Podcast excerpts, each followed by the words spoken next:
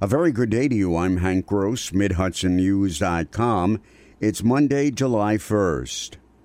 The family of Lego brand founder Kirk Kristiansen has reached agreement with Merlin Entertainments, owner of the Legoland Parks brand, to buy all of the company's stock and place the company under private ownership, and already owns 29% of the company. The deal is reported to be worth $6.1 billion. Merlin is in the process of constructing a theme park in the town of Goshen, the largest Legoland park in the country. Merlin Entertainments was formed in 1999. It was then purchased by Blackstone, with Merlin acquiring Legoland from the Lego Group. The Town Board did not provide proper oversight to the bidding process, capital project management, or the claims audit process. An audit of the town's financial books by the state controller's office found. The review also discovered that the former senior account clerk paid a vendor who is a relative a double payment of $86,154. When that was discovered by an outside auditor for the town, the town was repaid.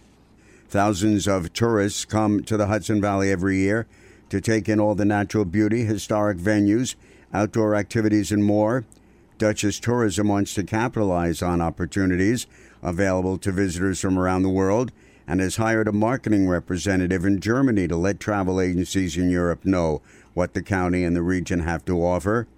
Christian Zerbian spent this past week touring the region with Dawn Hopper, Dutchess Tourism Director of Tour and Travel.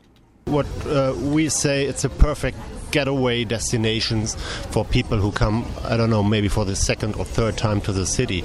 It's just 90 minutes um, um, by train to, to Dutchess County and the um, Hudson Valley, so it's a very good opportunity to get some rest and to see this beautiful destination. Zerbian says they're targeting German tourists because they comprise one of the largest groups of Europeans that come to the U.S. Two men were shot Friday night in the city of Newburgh and police are continuing to investigate the situation. Neither suffered life threatening injuries, investigators said. Most of the people at the scene were uncooperative, according to police.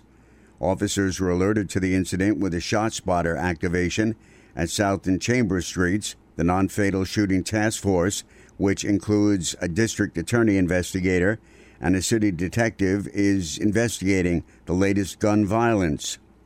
I'm Hank Gross, MidHudsonNews.com.